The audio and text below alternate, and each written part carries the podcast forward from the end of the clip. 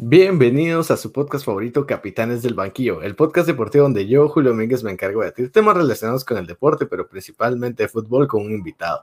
El día de hoy, el último episodio del año, vamos a hablar sobre los infravalorados del campo y para eso tengo hoy de invitado a Playback, como en el capítulo anterior también. ¿Qué tal? Bienvenido. Eh, bien, bienvenido. Eh. a ver qué estaba pensando, ¿qué onda? Eh, no hay presupuesto para mejores invitados, vamos, por eso andamos por acá. Ya estamos estancados con los mismos. no, pero contento de estar otra vez acá con vos, de platicar sobre un tema interesante y pues qué mejor que el último programa del año, vos, entonces, excelente. Fíjate que cuando hablamos de fútbol, automáticamente siempre vienen a nuestra cabeza las imágenes de los goles y claro, la cara de nuestros delanteros favoritos. A mí si hoy me preguntaran qué jugadores vienen primero a mi cabeza, vienen Cristiano Ronaldo, Lewandowski, Haaland, Timo Werner, entre otros. A Playback le dicen hoy, jugador favorito, ¿qué viene a tu cabeza? Karim Benzema, un delantero también. Sigo pensando cómo te puede gustar ese tipo de jugador, pero... ese es un maestro dentro de la cancha, infravalorado precisamente. Vamos. Troncazo. troncazo, dice, te hace jugar a todo el equipo, mano, la verdad. Pero ¿qué, qué te puedo comentar yo que... El Ray Pesarosi del Real Madrid. No, que no, hombre, me no, siempre pensamos en los que anotan los goles, en eso estamos eso sí, sí, sí, sí, siempre... Eh, además es como que algo injusto de que siempre se le da el crédito al que anotó el gol, ¿va? Entonces, cuando el fútbol es algo de equipo, ¿vamos? Entonces nos olvidamos que es un deporte en conjunto y el día de hoy vamos a hablar de los que para mí son los jugadores más infravalorados dentro del campo, ya sean jugadores en activo o ya retirados, que nunca recibieron el reconocimiento que merecían. Hace unas semanas encontré un video de James que decía que la posición del 10 tradicional está desapareciendo porque los niños ya no quieren jugar de 10. Además de que los técnicos en los planteamientos más modernos ya no optan por tener un 10, ya que el fútbol moderno es más de velocidad y potencia y como escuché una vez, el fútbol se está volviendo muy físico y está dejando de lado lo táctico y lo mágico que era el fútbol antes. Aparte de que por esto estamos viendo que es más potencia y le quita espectacularidad al juego, que fue algo de lo que pasó en el 8-2 del Barcelona al del Bayern al Barcelona, que el Barcelona era un equipo más más escuálido, digamos, más táctico, más toque de balón a un Bayern que le pasó por encima con todo lo físico. Yo sí estoy de acuerdo con lo que mencionabas de que la posición como que está desapareciendo. La mayoría de equipos utiliza el 4-3-3. Es una, formación donde pues no existe el 10 porque al final tenés dos extremos y, un punta. Entonces sí, la velocidad es muy importante en esa formación y el, juego como que se volvió de esta manera. Pero de todas maneras siempre vas a encontrar dentro de la cancha un jugador que, te tiene que generar, tiene que ser el cerebro y, creo que aunque tal vez ya no está tanto como en esa posición de 10, sí sigue teniendo ese, esa alma, ya sea de un interior, el mismo punta. Entonces sí lo encontrás, ¿no? El media punta, el delantero atrasado se vuelve, tiene la posición de 10, calculo yo. O sea, pero no, no cualquiera puede jugar de media punta porque eh, eh, yo recuerdo muy bien cuando Guardiola lo implementó con Messi y Messi sí, por supuesto, porque tiene unas características impresionantes. Pero pero no cualquiera. Y aparte también tienes que tener dos extremos con alma de delanteros, porque tienen que ir mucho para que eh, el, precisamente el falso 9 les pueda entregar los balones a ellos. Pero. Yo veo que ahí se habían Terry Henry, Samuel todo. Ajá, dos máquinas que corrían mucho, que eran goleadores, y pues al tener a Messi jugando ahí, ¿cómo no iban a anotar goles? Pero por eso hay que tener precisamente a alguien eh, con las características necesarias para jugar de falso 9, porque después, si no te perdés. para la gente que no comprende eh, cómo van las posiciones en el campo, tal vez si me animo en la edición y me aviento, ponga un mapa de cómo van las posiciones dentro del campo. ¿ah? Ahí te vas a poner los movimientos que tienen que hacer los, los extremos. exacto. El 10 es el jugador mágico tradicional, ¿va? el encargado de repartir balones, de hacer la movilidad en el juego, el espectacular. Ajá. Que ya ahora ya los números en el campo ya no importan tanto. E, eso iba a hablarte ahorita. Yo me vi en TikTok eh, justamente cómo fue que nacieron los números y por eso decían jugás de 5, jugás de 2. No sé si ya lo viste vos. Ajá, Simón. Sí. Entonces ahí, ajá, lo entendés perfecto porque eh, yo a veces decía, ¿por qué dicen que juega de 5, vos? Si es contención, para mí, pues. Pero es por eso, porque antes eh, casi que del, del 1 al 11 iban los números para los titulares y no habían más camisolas. Entonces, a los defensas siempre iba del 2 al 4 y después del 5 el contención y así te ibas, vos. Y precisamente el 10 era ese, el que quedaba ahí como, como una media punta, vos. El, el que enganche. la marca, ajá, el, el generador del juego y el 9 el delantero centro. Entonces era ahí los números pues de, de los equipos. Ya con el tiempo vos puedes ver a un Balotelli usando un 92, por ejemplo. ya, ya, ya es cada quien lo que quiera. Ajá. Pero para comenzar el tema, quiero hablar un poco de la que para mí es la segunda posición más infravalorada dentro del campo, que es la portería. Porque, como vos decías, la portería y esto es un deporte en conjunto, entonces muchas veces cuando el arquero quita muchas es a la que ídolo el, el, portero, pero solo se le va una para adentro y se vuelve el villano, ¿por qué, ¿Por qué no pudo mantener el resultado? Mm, me pasa mucho con el Chepo Calderón en ese partido contra, contra el América, aquí en el Doroteo Guamuch que fue como que quitó un montón y se le fue la última. Ya en los últimos minutos fue como, ah, por culpa del Chepo nos empataron, que no sé qué. O sea, el portero siempre se lleva el peor palo de, de los partidos. Ajá, yo creo que infravalorado, no sé, pero sí injusto. Es una de las posiciones más injustas porque puedes atajar seis y se te va una y tu equipo pierde en el último minuto y no te van a recordar bien, o sea, aunque hayas atajado cinco penales antes, pero de todas maneras por ese gol te van a recordar mal.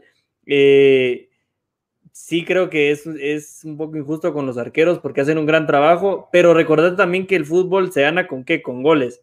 O sea, ah, vos puedes tener... vamos al otro lado, porque si te pones a ver, el delantero puede fallar 800 goles del otro lado. Pero hace una y ya es crack, porque precisamente eh, con eso se ganan los partidos. O sea, vos puedes tener un gran arquero que no le van a anotar ningún gol, pero si tus delanteros no anotan, no vas a ganar, empatás.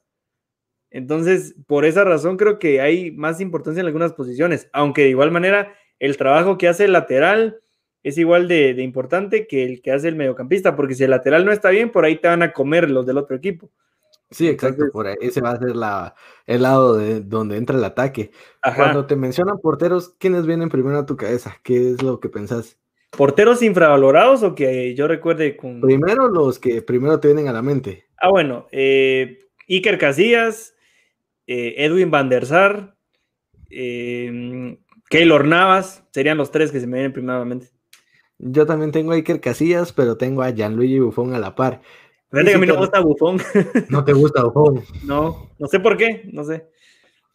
Pero es que estamos hablando de que para empezar ser portero es la posición más difícil adentro del campo, o al menos yo lo miro así. Es posible, sí. Es la que nadie quiere. Nadie quiere ser portero cuando en la chamuza cuando, sos niño, cuando sos niño es raro el que quiere ser portero. Y, y ahí sí que si perdés el, el, eh, ¿cómo decirlo? El piedra, papel o tijera o no sé, vas a arquero a vos y vas enojado a jugar de portero. Entonces, el menos bueno es el que va de portero. El gordito, dicen por ahí también. Yo siempre fui el portero. y entonces, ¿y porteros infravalorados? ¿Quiénes consideras vos en tu lista? Este, infravalorados. Keylor Navas. Keylor Navas. Eh, no, ahí no, no me voy a meter ese tema porque. porque ah, no, yo creo que te voy a hablar de lo internacional. Eh, Keylor Navas, creo que por el simple hecho de la nacionalidad lo han hecho mucho de menos. Para mí estuvo en algún momento, ahorita ya no, pero estuvo en algún momento en la cima de porteros allá en Europa y le ah, daban el premio a otros. No, yo creo que sí, el Real Madrid campeón de Champions, eh, Keylor fue fundamental. Ahí en la mm. liga yo creo que sí había un poquito de vagones, pero, pero por encima de, otros arqueros sí estaba Keylor y, yo creo que hasta el mismo Real Madrid lo, lo infravaloró y lo dejó ir muy fácil. De ahí, eh, mm, vamos a ver, es que... Es que yo con Keylor Navas tengo, no sé, nunca me terminó de llenar el ojo como para el Real Madrid. Mira, yo creo que tal vez ahora el arquero es muy necesario que juegue bien con los pies y Keylor no tenía eso. Pero eh, es que las atajadas era muy bueno lanzándose, la verdad. Tiene muy buenos reflejos, pero yo siento que Pero le metió un gol chincota, y eso ya habla muy mal de Keylor Navas. Ah. Sí, totalmente, pero para mí sí. le metió gol chincota, entonces ahí ya. Ajá. A mí Courtois se me hace mejor portero todavía que. ¿Crees? Aparte que yo también soy de la opinión que el portero tiene que ser alto, que era lo mismo que pasaba con, con Iker Casillas. Casillas también era bajo. Ajá, o sea, el portero tiene que ser alto para mí. Casillas, yo siento que el Maje como que a veces cometía errores garrafales, pero de repente también con una tajada de que vos no entendías cómo lo hacía, salvaba ese error. Entonces sí, creo que. Pero de ahí, tal vez sí, lo de Courtois es un arquero alto, pero recordate sus inicios ahorita con el Real Madrid, también fueron algo malitos. Ah, fue una mala primera temporada, pero ahorita es el Zamora, fue el mejor portero de la Liga Española. Ajá. Pero para mí, no sé, Oblak. Oblak y Ter mejor, arriba. sí. Independientemente de, de, a quién pongas, si a Courtois o a Keylor Navas. Sí, creo que sí. Pero por eso te digo que tal vez, o sea, es que Oblak, no sé, siempre lo, a pesar de ser de, de Eslovenia, siempre lo han puesto en el top. Pero Keylor, como que veían con malos ojos que él estuviera ahí. Pero no entiendo. Es que es de Aquí no hay nivel. eso dicen siempre en todos lados. Eso, piensan. Eh, en España ni, ni enterados de que, por ejemplo, el día que grabamos esto se juega la Conca Champions, la final. La final, ajá, ya no existe. Solo saben que llega un mexicano allá a saber cómo va al Mundial de Clubes. Sí, y que no entienden cómo, porque llega un argentino o un brasileño y un mexicano, y dicen si los dos son de América, ¿por qué, solo va, por qué van Ajá, porque hay dos. Lastimosamente, pero es la verdad. Y ahora para mí, la que es la posición más infravalorada de todos los tiempos. Intenta adivinar cuál es. Seguro yo, ya sé porque... Ya lo leí. Ya lo leí. ya leí el, guion. el, número 5, nuestro querido contención. ¿Qué, opinas vos de la posición de contención? Yo creo firmemente que es la posición más importante dentro de la cancha. ¿Por qué razón? Yo también, pienso eso. Eh, alguna vez mi amigo Benjamín Monzón me dijo que es el tornillo, que, que junta todos los engranajes de ahí del equipo y precisamente es esa pieza que si está mal, sufrís y si está bien, eh, el equipo pues le va de, de, buena manera. ¿Por qué razón? El contención o el 5, como querrás decirle, pivote o yo qué sé, es muy importante porque hace un trabajo defensivo y ofensivo. Es el primer jugador que que manda hacia el ataque. Es el jugador de la transición, el que... y también es el jugador encargado. Y él se encarga de mandarlo al ataque. Ajá, y es el encargado también de defender. Muchas veces el contención tiene que meterse entre los defensas, pero también al ataque tiene que meterse entre los interiores. Entonces es ese jugador, es el más importante, pero a veces no se les da el crédito también. Para mí el que lo hace de forma perfecta es Engolo Kanté. Yo siempre he dicho que es un jugador espectacular en esa posición. Además de ser bajito, corre, recupera, tiene como 10.000 pulmones el hombre, lo miras adelante, luego lo miras atrás. Y el que para mí, el más infravalorado en esa posición es Sergio Busquets. Creo yo que nunca se le ha dado el puesto que, se merece. Yo creo que en el Barcelona de Guardiola, sin Busquets, hubiese sido otra cosa totalmente diferente. El trabajo que hacía ese tipo, ni respetos. Y lo mismo te puedes decir de la selección española sin Xavi Alonso, por ejemplo. Entonces, es muy... hablan de de Xavi y Iniesta y se les olvida que ah, Sergio Busquets era, sí, se les olvida que estaba Sergio Busquets. cambio de juego. Y que antes estaba ahí también Xavi Alonso. Con mi hermano, él es, él es del Barcelona, es un niño, obviamente, pero a él no le gusta Busquets y dice que está viejo y yo le digo, yo sigo poniendo a Busquets por, encima de cualquier otro porque yo vi a Busquets y vi lo que hace y lo sigue haciendo. Claro, la edad pasa factura, pero él sigue siendo un jugadorazo. ¿Y qué opinas de Casemiro? ¿Qué, qué Ah, para mí el mejor contención del mundo en este momento. Un perro, ¿ah? Donde cazador de una vez. Cazador, él va a todas y es un monstruo ese tipo. Es de los favoritos de Zidane por eso también, o sea. Es que lo que te cumple ese tipo, la verdad, no te lo da cualquier jugador. El Real Madrid tuvo contenciones como que mano. Y el que no tiene que salir de ahí es Casemiro. Es que el que hace que Cross y Morris puedan jugar tan libremente es Casemiro, porque ellos saben que ahí está el perro ese, que, que no va a pasar nada. Ajá, no importa quién vaya ahí. Y creo que era. yo siento que Casemiro sí es clave en, las tres Champions del Real Madrid. Creo que fue pieza clave y es de los infravalorados, realmente no, nunca ha tenido el crédito que se merece por haber hecho tanta labor en el equipo. Sí, y si te das cuenta, cuando falta Casemiro se nota. O sea, Valverde no te puede jugar ahí. No, no tiene Es un jugador. Ajá, es un buen jugador, pero no es Casemiro. y, y, también lo que decías de Canté, disculpa que, que, te, que te interrumpa, lo de Canté, él es todavía más infravalorado porque él tiene un perfil bajo, o sea, él es tranquilito y no se mete con nadie. Por ahí leí que cuando fue campeón del mundo, creo que Pogba le tuvo que dar la, la copa porque él no, no se atrevía a pedirla. Y además de que para esa Francia, Canté fue parte esencial. Y también para el, para el título del Leicester City. Sí, en el Chelsea no lo quiere Lampard o no lo quería o no sé qué habrá pasado ahí porque ya están de buenas, ¿no? Pero ya regresó a, a ser titular ahí y es el que más cumple, a, mi parecer, mi jugador favorito del Chelsea, por mucho que hayan llegado todas las estrellas nuevas. El, mío es Pulisic, pero sí, la verdad que canté, te pone algo. Eh, ahorita se me vino a la mente el, contención que tuvo por mucho tiempo. Bueno, era más que un contención, jugaba en cualquier posición. Paul Scholes, el que estaba en el Manchester United, el Colorado. O sea, él jugaba bien como interior, hasta de extremo jugó ese tipo, pero como contención era buenísimo. De lo que lo quisieras poner, jugaba ese. Entonces, ¿consideras que el 5 sí es la posición más infravalorada dentro del campo?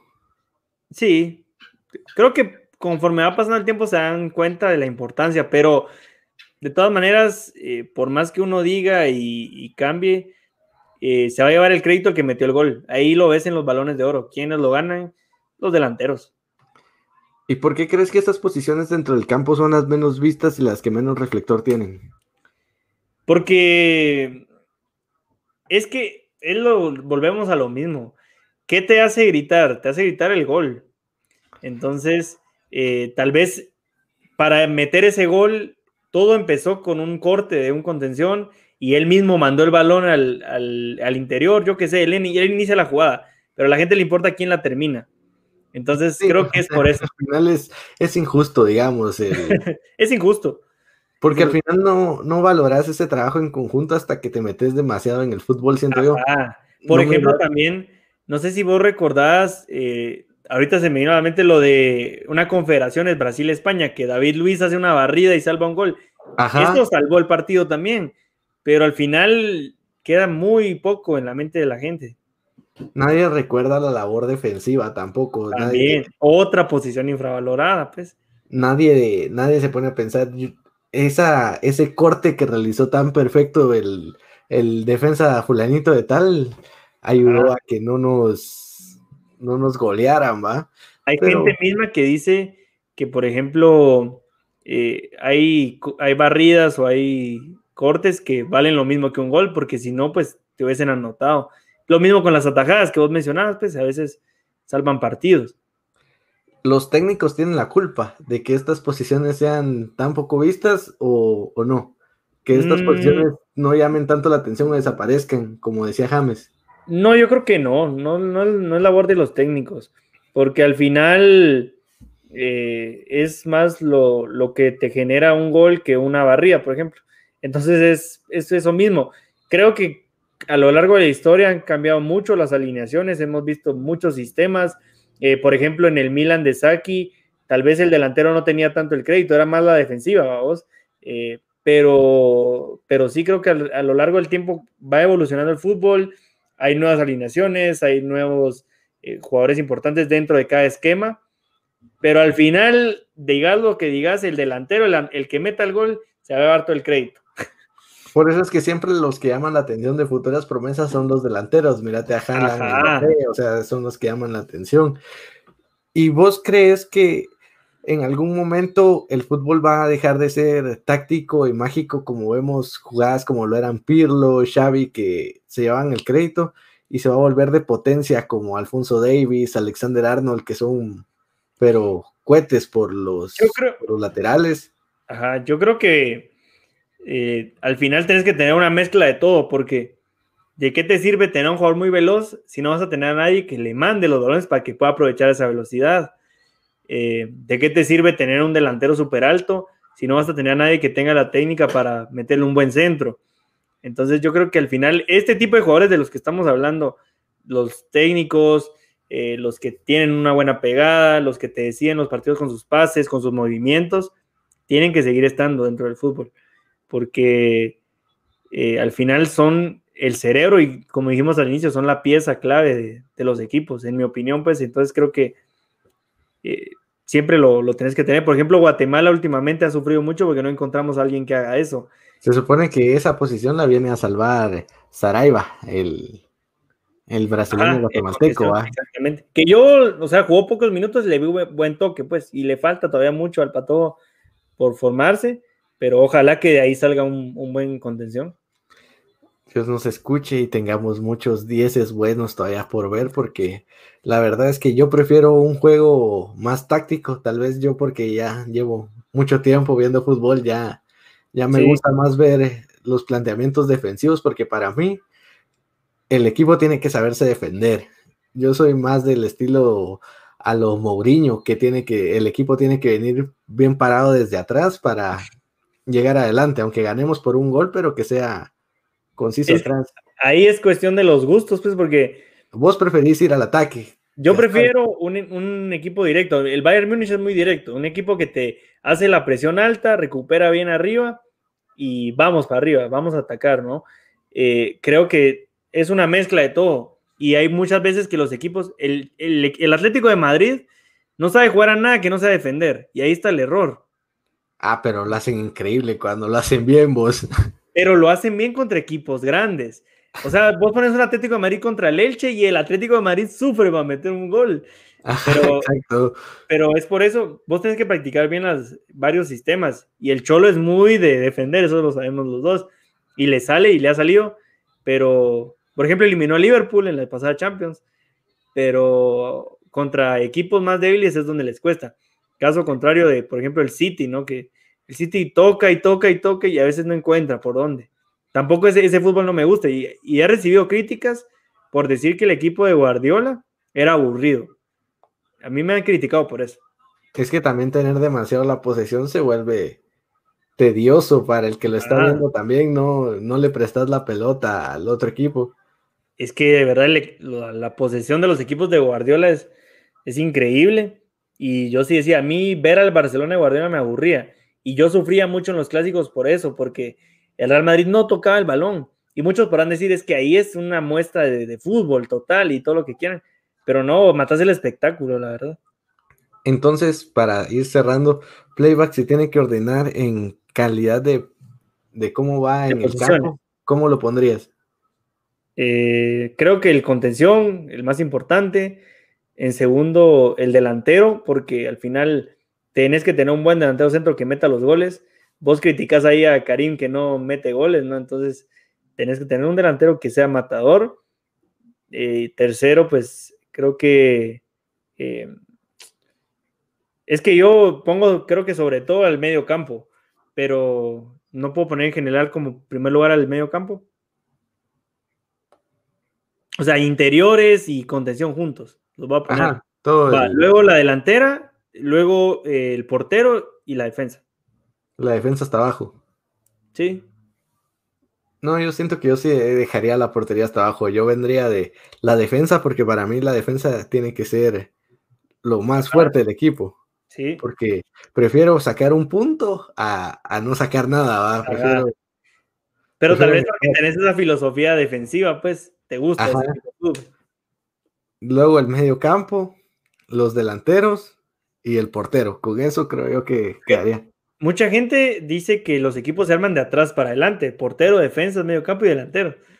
Ajá. Pero, eh, y es aceptable y tiene mucha razón, pero a mí me gusta ver goles.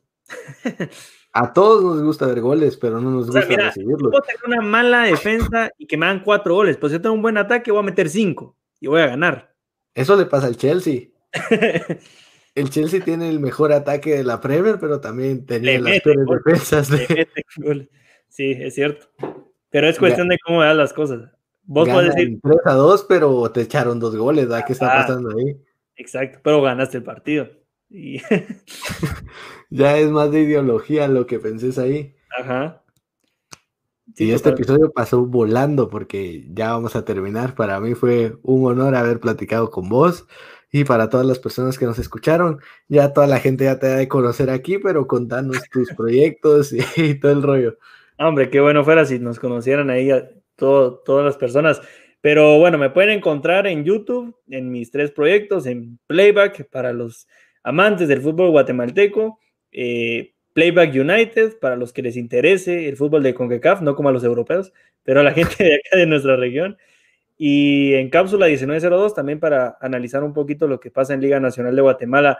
En Instagram, Facebook y Twitter me encuentran como Luis Playback y pues será un gusto platicar con ustedes si así lo quisieren en, alguna de las redes sociales. También para que vean un poquito el contenido, cómo le saco la madre al Madrid en cada jornada, cuando me acuerdo de, de, tuitear. Y pues nada, ahí, ahí estoy para que para servirles, ¿no?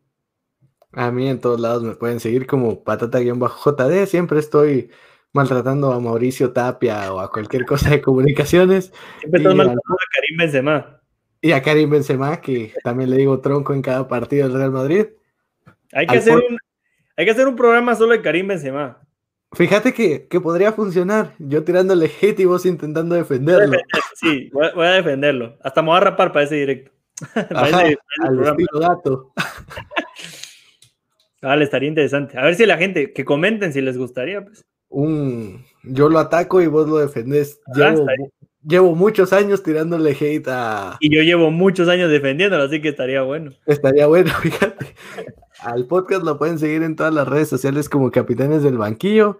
Si lo ven desde YouTube, dale like y suscríbete y nos escuchamos en el siguiente capítulo. El otro año se viene cargadísimo.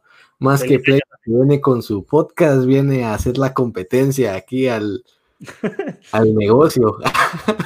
vamos a estar ahí compartiendo bastante en esta nueva modalidad que es bien interesante y creo que a la gente también le gusta. Entonces, feliz año a vos también, mano, y éxitos en el 2021 vamos a, vamos a llegar lejos en el 2021. Ojalá. Ojalá. Nos vemos, gente. Feliz año 2021. Adiós. a todos.